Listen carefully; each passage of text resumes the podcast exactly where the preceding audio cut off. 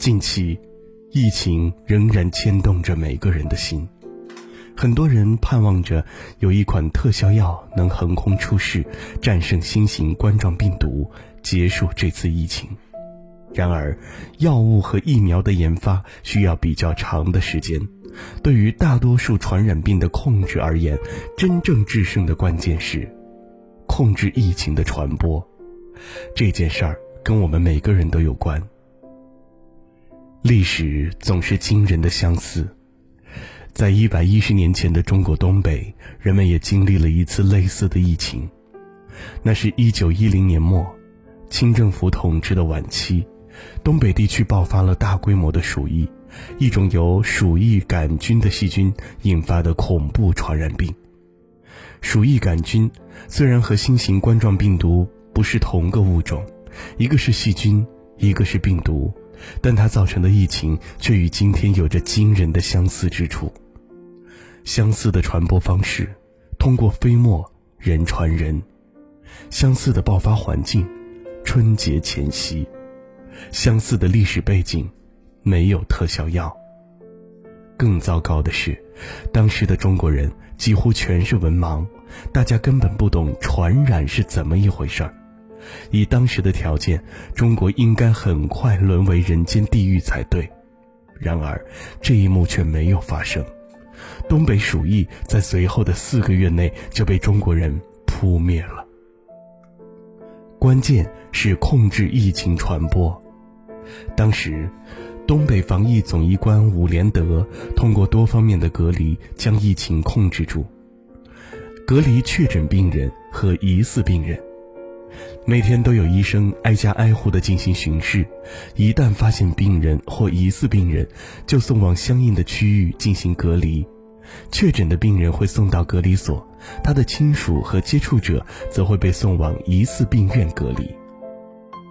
大量的病例很快占满了隔离地点，伍连德向俄国铁路局借用了一千三百节火车车厢，用于隔离使用。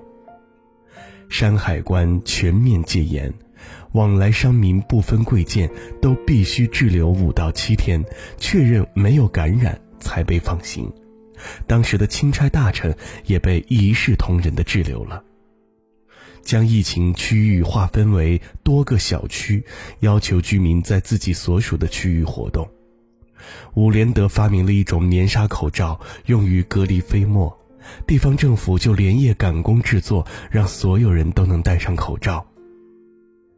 此时此刻，恰如彼时彼刻。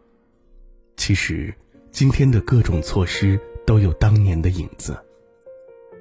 今天的武汉封城，好比当年的山海关戒严；今天的极建双神山，好比当年的借用火车厢；今天的医用口罩和 N 九五，好比当年的武士口罩。和当年一样，战胜疫情不是某个人、某款药能做到的，而需要每个人的配合。我们都置身这场战役之中。对于普通人，不出门就是对抗病毒，为社会做贡献。前些天，B 站 UP 主 ella 实验室的一条视频火了，作者用计算机模拟疫情传播，直观展现。不出门的重要性。第一个场景，假如没有任何医疗救治和措施，任凭疫情发展，会发生什么？答案很简单，病毒将飞速传播，疫情爆发。第二个场景，假如医疗资源充足，但人们随意出门，会发生什么？一开始，看起来疾病被有效控制了。但实际上，病毒在潜伏期迅速扩散，几天后疫情爆发，无法控制。第三个场景，假如医疗资源充足，人们也几乎不出门，会发生什么？病毒跟人僵持了一段时间，最后消失殆尽，我们胜利了。这个视频只是一个简单的模拟，我们正在参与的这场战斗，真实情况一定比它更复杂、更具有挑战性。但是，它能很直观地告诉我们，疫情持续到现在，已经开始进入了白热化的阶段。后续的疫情如何发展，全看现阶段是否严防死守。越是紧要关头，越不能放松警惕。大家都忍住这一时，疫情也许就会过去的。借用华山医院感染科主任张文宏的一句话：“我们每一位都是战士，在家不是隔离，而是战斗。只要两个星期，我们就能把病毒闷死。加油，胜利终将属于我们。”为了你。我拼了命，哪怕面对枪林弹雨，隔着生死的一道门，我保证不离不弃。最难舍是这份情，在你面前我要淡定，撑起多少个黑夜，绝不让生命交停。我们坚信。有爱就会赢，你有多痛，我就多痛心。有难一起扛，共分担才更坚强。风雨中凝聚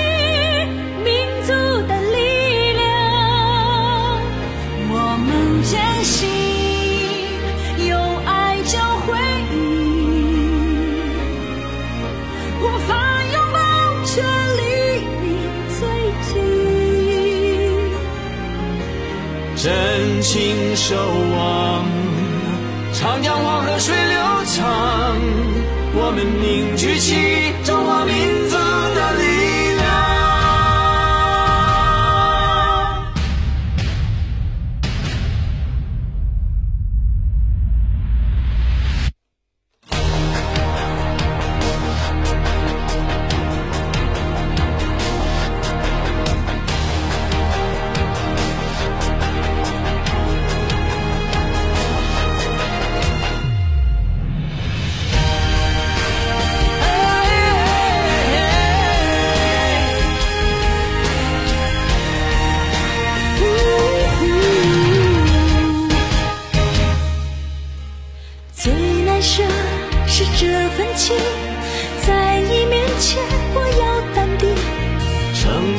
多少个黑夜，却不让生命交停。我们坚信，有爱就会赢。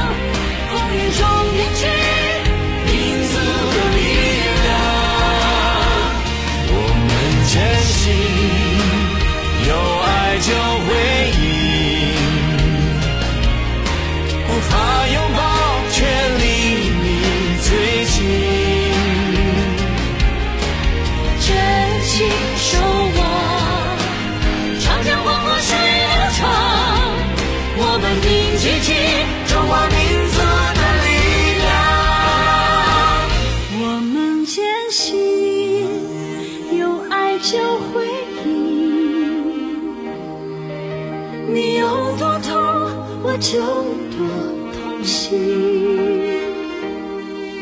有难一起扛，共分担才更坚强。风雨中凝聚